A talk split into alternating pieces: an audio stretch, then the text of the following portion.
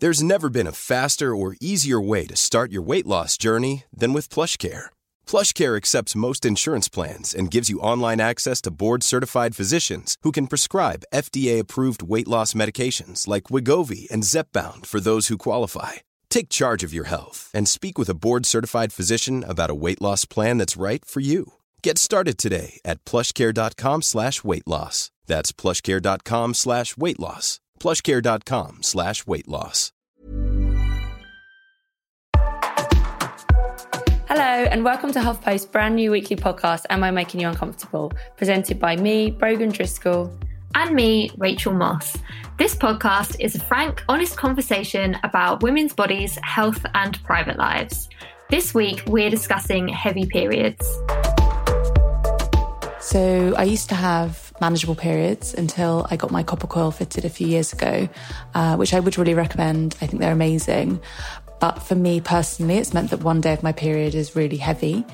Um, so there have been a few awkward situations. For example, last year I went for dinner in a nice hotel and we were sat speaking with the owners and I got up to go to the loo and realised I'd leaked through my dress and onto their very nice chair.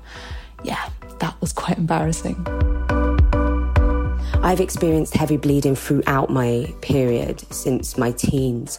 Um, especially the clotting is what I found most difficult to manage and deal with. Um, I was eventually diagnosed with endometriosis about seven, eight years after. After really making up a fuss about it, and I'm on now tranexamic acid, which helps to lighten the flow slightly. My period feels often like an uphill battle, if I can be honest. Um, not only do they tend to be heavy and uncomfortable, but they can be rather painful, and I also have clots in my periods, so it's not very comfortable. And I've been in situations where if I've had staining come through my trousers, which has happened a few times, it's been really embarrassing, and I've needed to um, come home and get changed. Heavy periods, or menorrhagia, affects around one in five women of reproductive age in the UK. It's defined as abnormally heavy or prolonged bleeding and is one of the most common gynecological complaints. It might not be life threatening, but combined with the stigma that already comes with periods, it can have a really debilitating effect on women's lives. You can take part in the conversation using the hashtag AIMYU. Now we're going to talk about periods, which feels quite apt because I am on my period today. Oh, well, thanks for sharing. I was Oh. also going to start things with a TMI and tell you a couple of weeks ago, I said to my boyfriend, God, I don't know whether I'm going to get through the podcast recording because I've got a really heavy period. And he said, Why don't you just sit on a towel? And I said, That should be the title of our next podcast. Why don't you just sit on a towel? so, so there we are. It's Um, basically my life. yeah, and that brings us nicely to introduce Tash, actually, who you can hear already because she's great. this week, we're joined by our colleague Natasha Hinde, who is a reporter at HuffPost. And Tash has very kindly agreed to join the Am I Making You Uncomfortable party because she has heavy periods or menorrhagia. Thanks for joining us. Thank you for having me. What a treat. To talk about my on a towel? periods. Are you sat on a towel right now, Tasha? I'm actually not. I'm not on my period, thankfully. Otherwise, it'd be like elevator scene from The Shining. Um, So, yeah, it's a glorious image. That's Mm. glorious. Yeah. So, we are talking about the heavier side of periods today. Um, obviously, it comes on a huge spectrum. And because we don't really see anyone else's periods, it's really hard to know what counts as a heavy period and what is normal and what is not. Can we kick things off by you talking about your experience? So, when did you realize that your periods might not be normal or the norm? there wasn't like a light bulb moment, but it was more of a sort of gradual realization that I was just really struggling with them. So I didn't really have uh, particularly in depth conversations with friends at school. We'd just say, you know, oh, I'm on, or oh, I've got bad cramps this week. But that was about the long and short of it. So I did have quite in depth conversations with my mum about it, um, mainly because she could see how much pain I was in. Mm. Um, she could also see the state of like the laundry because mm. my bed sheets would be constantly just covered in blood. Like my clothes would be covered in blood.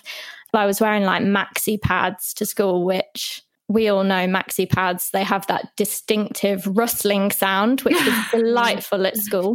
Yeah. Um, yeah really really fun when you're already a mortified teenager to be rustling around the classroom.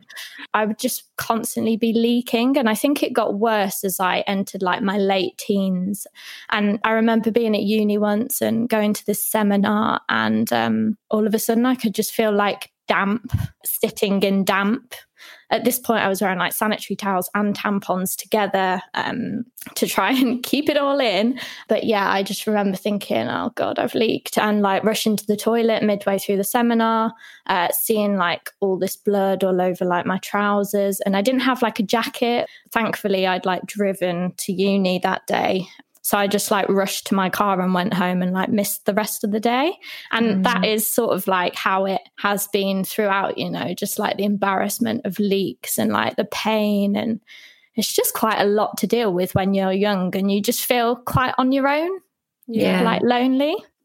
You know, we talk about like when you realize it was that they were heavier than other people's was that something that you were aware of because of the conversations you had with your mum or was it kind of through like later scenarios i think it was through the conversations with my mum but also to be fair i think that my mum had heavy periods um, so in our family it was just normal Mm. Um, so I was diagnosed with um, menorrhagia or heavy periods when I was in my late teens, and that was because I went to the doctors and I was just really struggling with like the pain and like the fatigue and like weakness that you get, probably because you're losing so much blood. Yeah. Um, and I'm only five foot. So, like, to me, it felt like I was literally losing like my body weight in blood.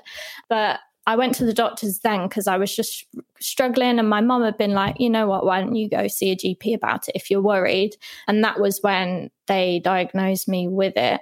But I still didn't know how other periods were at that point. So it was only really when I started working at HuffPost and we all had quite casual chats about our periods in our morning meetings and at lunch breaks that I was like, oh God. Rachel and I were talking about this because, like, I've worked with you for what, like five years? And for such a long time, like, had no idea that this was something that you were dealing with. And a couple of years ago, HuffPost did a week long kind of series about periods. And Tasha and I were little guinea pigs and tried those absorbent period pants and wrote at length about our experiences and our concerns about them. What was that like for you, Tash, taking part in that experiment? Do we call it an experiment? Um, considering that you have such heavy periods. I was quite apprehensive about it, to be honest, because, you know, I'm used to sort of having double protection.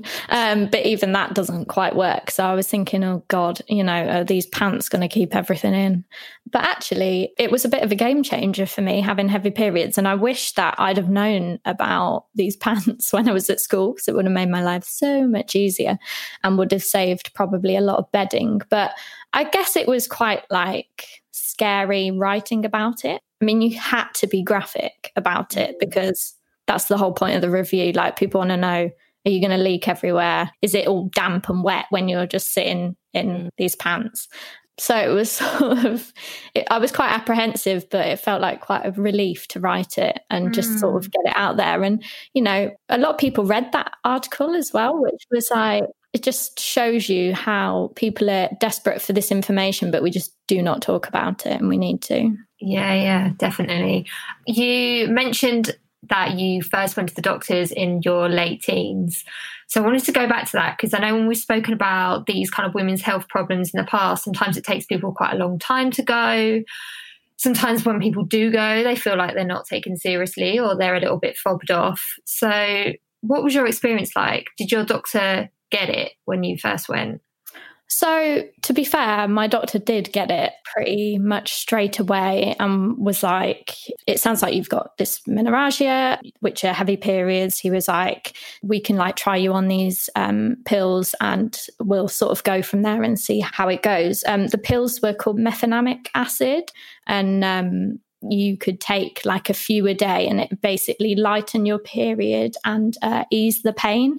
But mm. I was quite aware from poring over the like leaflet that came with it that it wasn't something that you should take for like prolonged periods of time. And when you think about like uh, the average woman is on a period for what like 40 odd years it just seemed a bit like yeah, okay yeah. so this is like a useful solution. But i was quite aware that i only wanted to use them as and when i really really needed to rather than sort of become reliant on them. Um, I did in my early 20s go back to the doctor and tried like a few different types of contraceptive pill, but I was then getting like other issues from just taking the pill. And then in the end, I was just like, oh, is it worth it? I should probably just like shut up and put up. I hate that phrase, like shut up and put up, because I feel like if women's health stuff was researched more, we wouldn't be shutting up and putting up.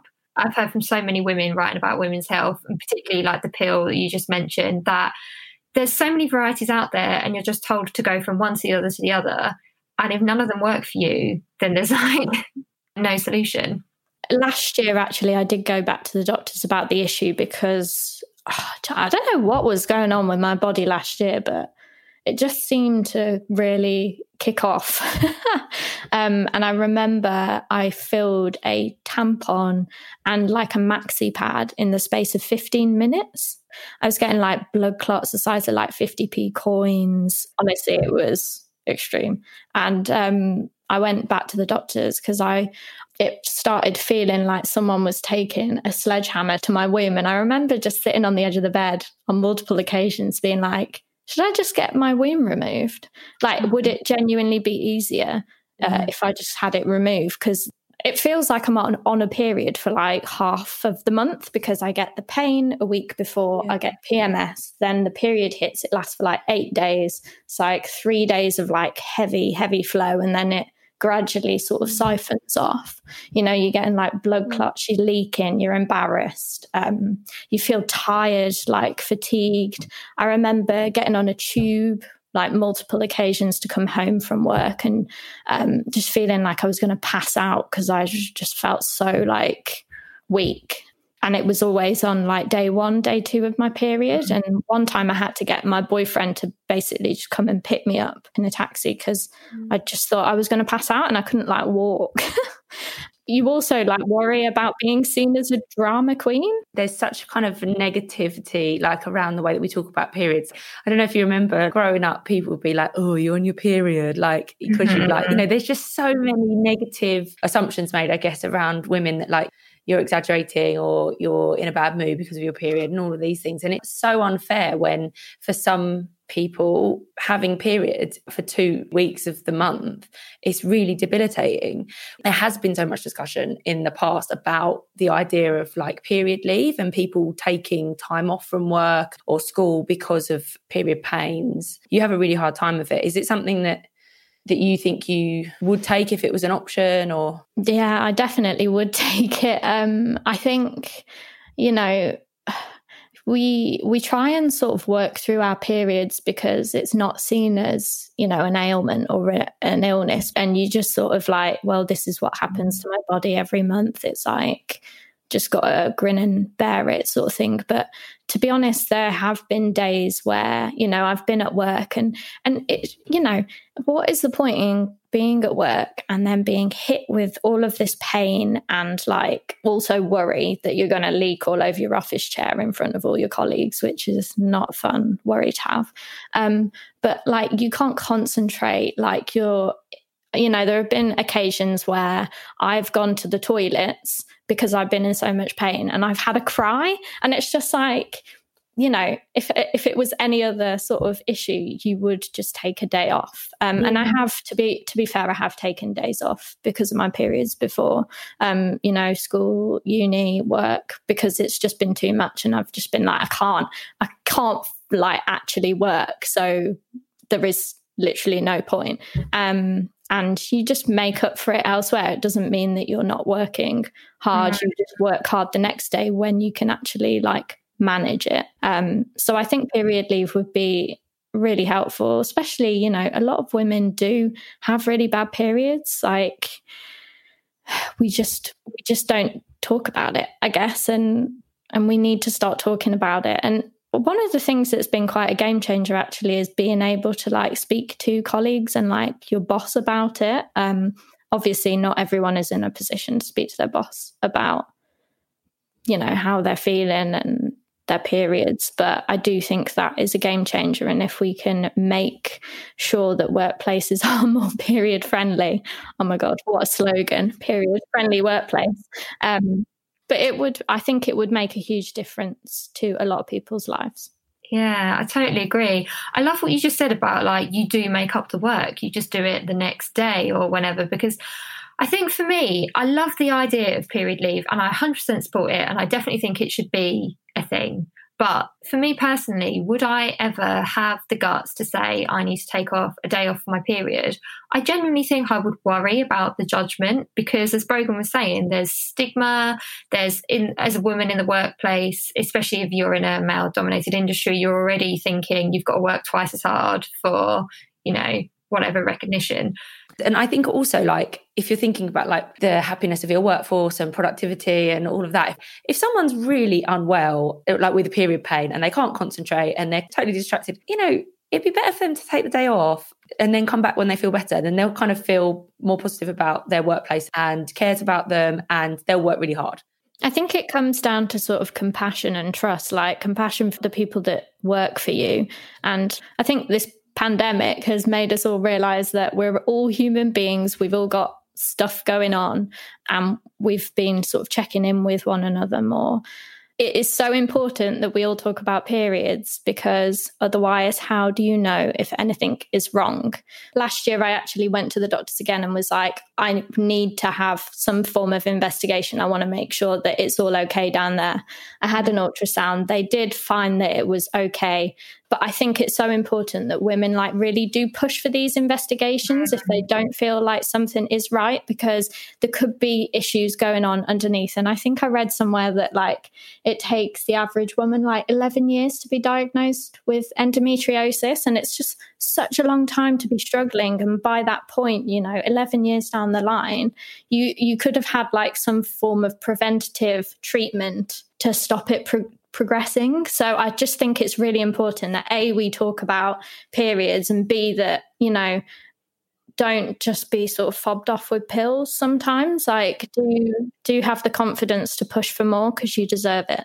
Yeah, definitely. Um and you know, these conditions are also similar but they are different. So that's obviously why it's so important to speak to a doctor and find out which one you do have so you can get the right treatment. And um, you make such a great point on that.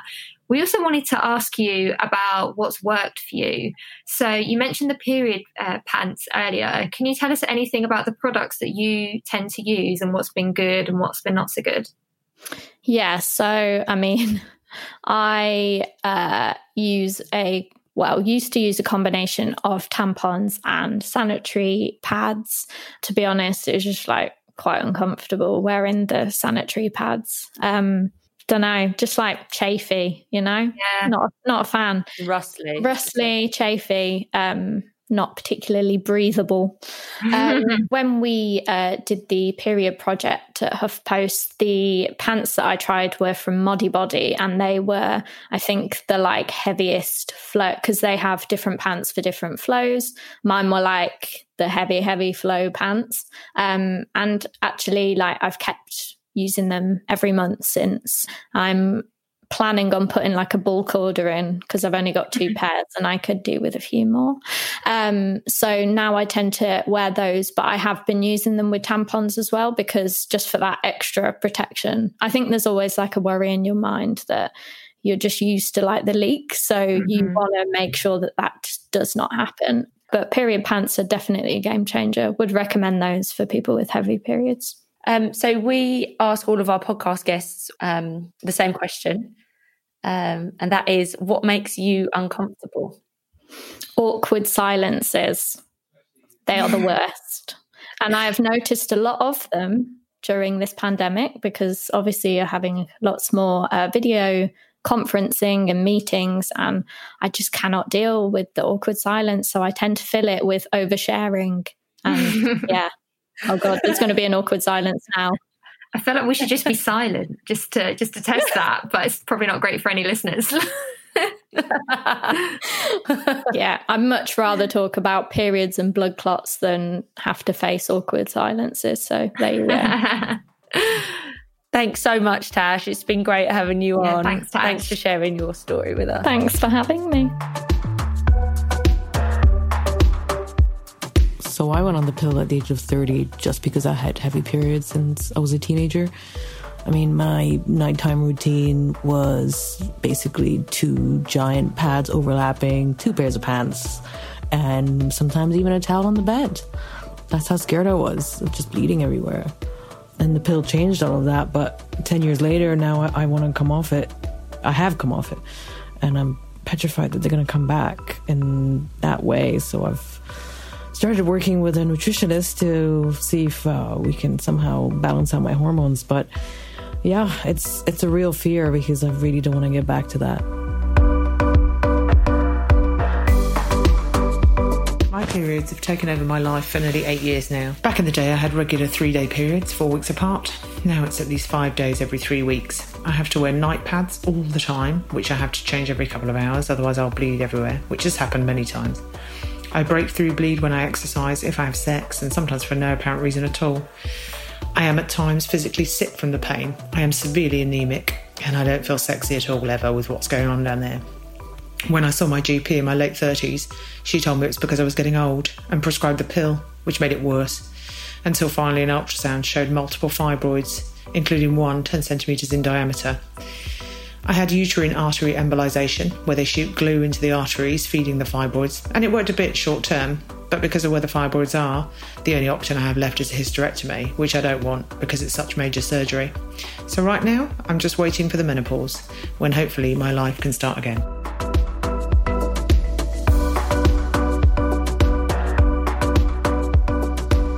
Next up, we're joined by Dr. Brooke Vandermolen, Registrar Doctor in Obstetrics and Gynecology, the founder of the Obgyn Mum blog about women's health issues, and she's also the co founder of the Birth Collective, which provides online antenatal classes. Thank you so much for joining us. Thank you so much for having me. It's great to be here. We are very excited to absorb all of your knowledge. We've just been talking about period pants, actually, so that feels very fitting. Um, we were joined by our colleague Natasha in the first part of the podcast because she has been diagnosed with menorrhagia. So we wanted to learn more about that. Can you tell us what some of the causes are? Yeah, so I guess for, first of all, for anyone that doesn't know, menorrhagia um, is kind of another term, the more medical term for heavy menstrual bleeding. That uh, is really, really common, probably far more common than we realize.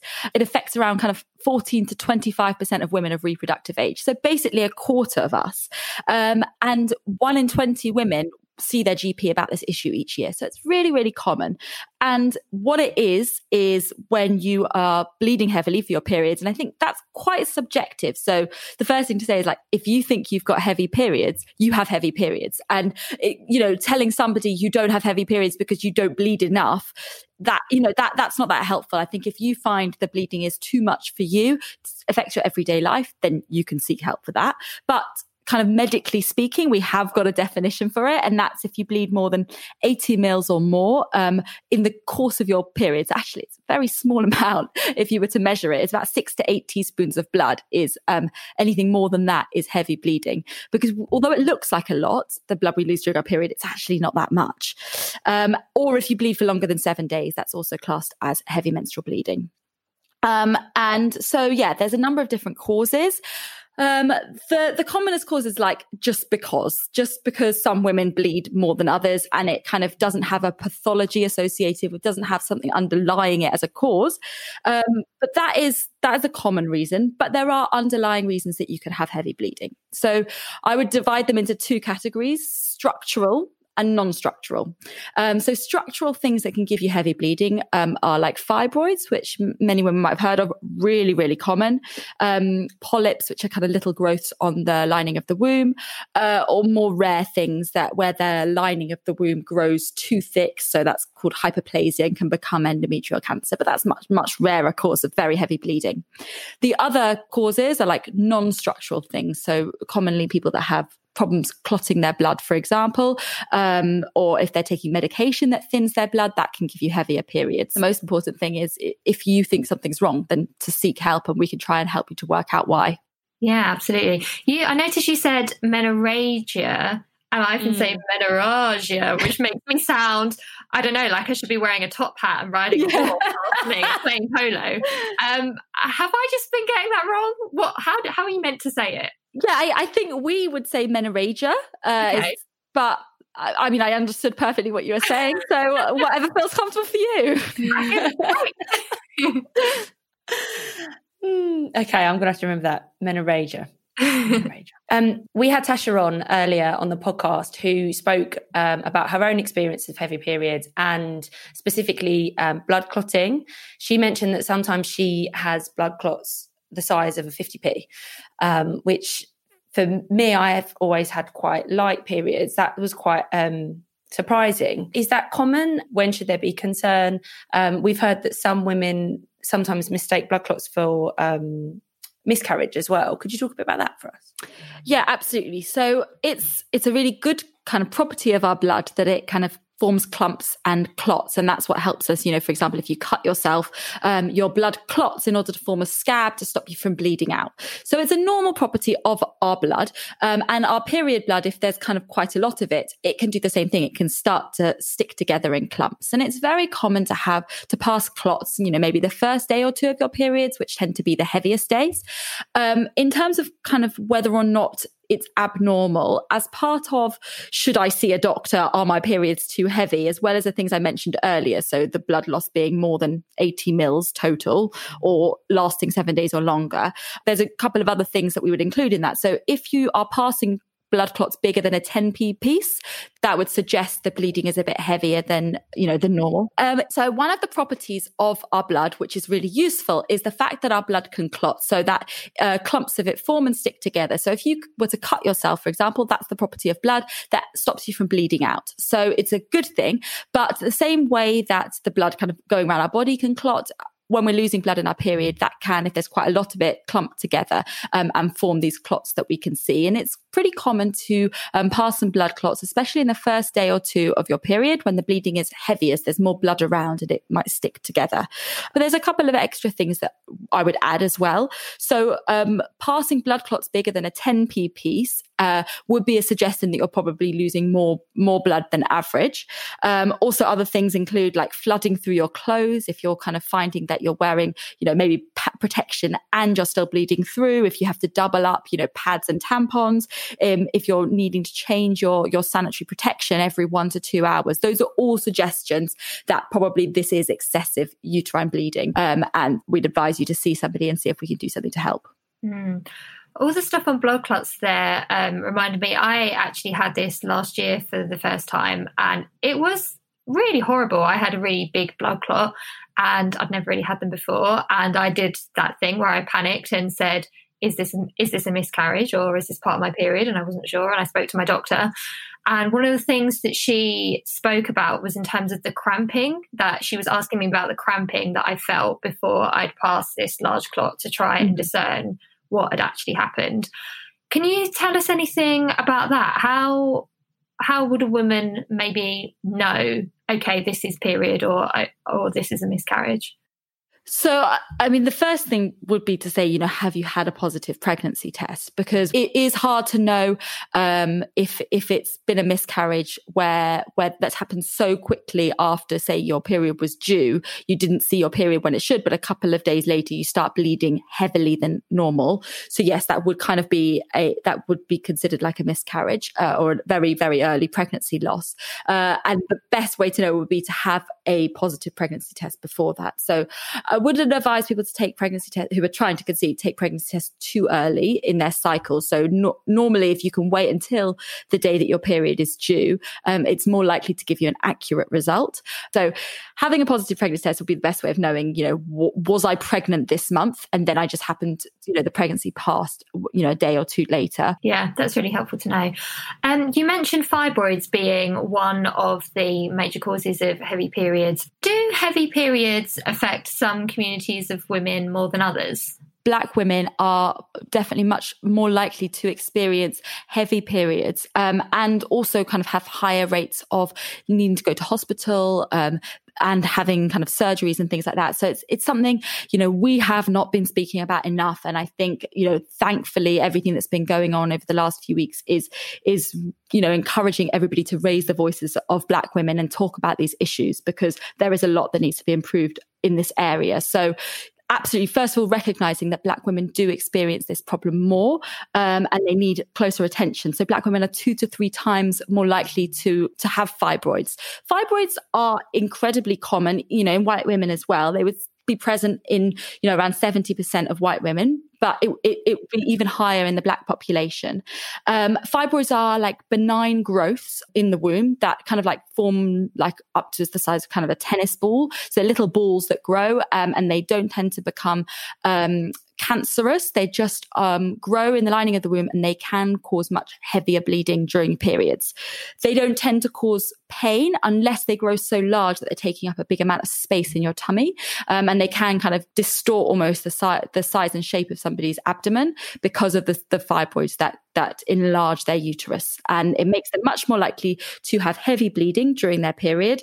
And again, if we're just talking about the Black community, um, they would have a three times higher risk of needing to be hospitalized because their periods are so heavy that they become anemic and need to go to hospital, you know, for example, to get a blood transfusion. So those, those things are all more common in this group of women, as well as just generally pelvic pain, being, being anemic, having heavy periods that are affecting their lives, needing to take time off work, needing needing to, you know, miss out on days at school, things like that. So yeah, absolutely. This is a really um, important issue to talk about. And as I said earlier, they've got, you know, two to three times higher likelihood of having a hysterectomy in their lifetime because of um, fibroids or heavy bleeding. Uh, and we have a lot of other treatments these days. Some that um, you know just just medications or laparoscopic um, operations, which are less invasive. Um, and I think we need to make sure that this community gets the right um, treatment. That we maybe hopefully overall reduce the number of hysterectomies that need to be done, but providing the you know the right treatment and and just increasing the awareness of everybody to take this take this seriously, make sure that pain is recognized and treated adequately. So we know that it can take women a long time to sometimes years, a long time to seek help and indeed get help. Um, why do you think that so many women suffer in silence for so long? Yeah, absolutely. The the highest kind of rate of presentation, the age at which people present is kind of between the ages of 40 to 51, uh, seeking, you know, advice about about heavy periods. And I think there's a number of different reasons why this happens. The first thing is everyone just assumes this is normal. Um, you might even speak to your mom or your grandma and they say, yeah, yeah, we, I had really, really heavy periods. Oh yeah, well, I had my menopause, then it will stop. So just kind of wait. Um, or people think, oh yeah, well, I've got heavy periods now, but you know, I'm planning to get pregnant, then I won't have periods for a while. So they kind of delay needing to, to seek treatment, um, for those reasons. I think people are also aware that you know a number of the treatments for heavy periods might involve hormones kind of worried about taking hormones or maybe they want to get pregnant so they don't want to affect their chances that sort of thing. I think there's a lot of different reasons that play into delaying this. Um, and yeah the thing that i would say is those aren't our only options. And also the other thing is people think we're going to jump into surgery and you know maybe they're worried because someone in their family has fibroids they think oh that's it. I'm, I'm, as soon as i go there they're going to tell me i'm going to need to have a hysterectomy. So I, I would obviously encourage people to say there is there are a number of treatment. There's there's treatments that don't involve hormones. There's treatments that do involve hormones but no surgery. There are things that we can do to help you without affecting your fertility. So yeah, don't wait if you think you fit into any of those categories we spoke about before.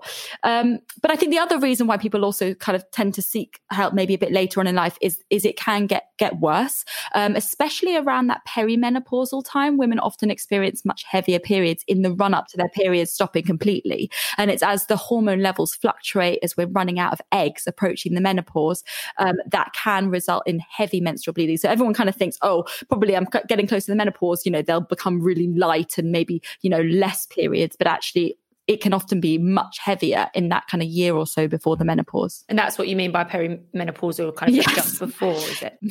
It's the perimenopause is the time when you're experiencing menopausal symptoms, but your periods haven't yet stopped. So that can go on for a year, two years, even longer for some women. But you know, they might start experiencing heavy periods, hot flushes, mood swings, that sort of thing, even though they're still getting that getting some periods. That's the perimenopause. And menopause is when the periods have stopped completely.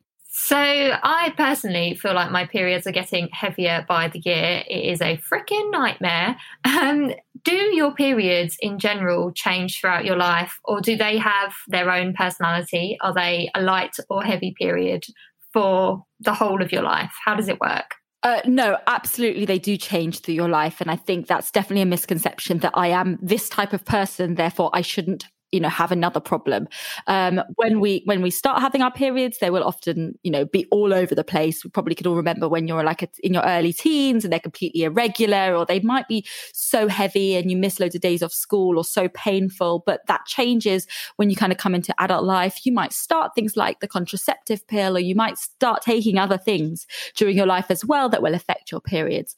Um, but even if you weren't to take anything yes they will be kind of all over the place at, at what we call menarche which is when we start our periods for those first few years.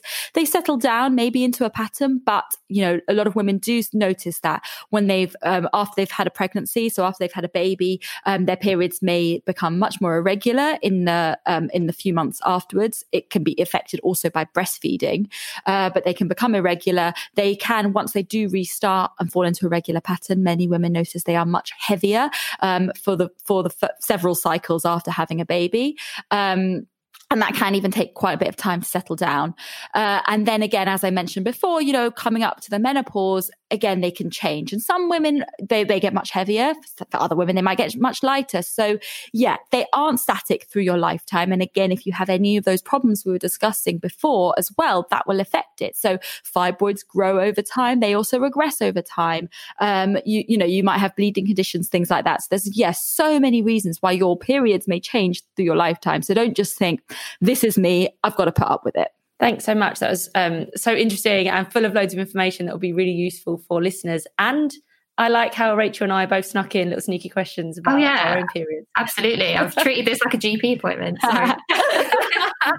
My pleasure. We have one question that we put to all of our guests on the podcast, um, which is what makes you uncomfortable? Uh, the thing that makes me uncomfortable is taboos. And I think that makes everybody uncomfortable. But that's also why I started my page. You know, we all feel uncomfortable talking about things like uh, periods or sex or incontinence. And I, what I want to do is to make us all feel more comfortable. And like you guys are doing with this podcast, like let's, let's get talking about the things that make us feel uncomfortable. So um, we can get kind of get rid of them and make sure people seek treatment, help at the right time earlier than leaving things too long. Love that. thank you so much for joining us. Thank you. Oh, thank you so much. It's been great having you on. Yeah, thank you so much for having me. Bye. Bye. That was Dr. Brooke Vandermolen. And earlier we heard from our teammate, Tasha Hinde, who is a reporter at HuffPost. That's it this week from Am I Making You Uncomfortable? Please subscribe to our podcast and give us a nice review. I'm Rachel Moss, and you can find me at Rachel Moss underscore. And I'm Brogan Driscoll, and you can find me at Brogan underscore Driscoll. Thank you to our producer, Crystal Genesis, our assistant producer, Rachel Porter, and our sound engineer, Nag Karinde. And if you want to get in touch to tell us what makes you uncomfortable, we'd love to hear your ideas on future podcast topics. You can reach us by emailing aimyu at huffpost.com. You've just listened to Am I Making You Uncomfortable? Hashtag AIMYU.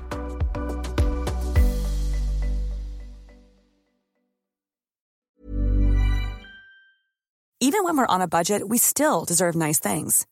Quince is a place to scoop up stunning high-end goods for 50 to 80% less than similar brands. They have buttery soft cashmere sweaters starting at $50, luxurious Italian leather bags, and so much more. Plus, Quince only works with factories that use safe, ethical, and responsible manufacturing. Get the high-end goods you'll love without the high price tag with Quince. Go to quince.com slash style for free shipping and 365 day returns.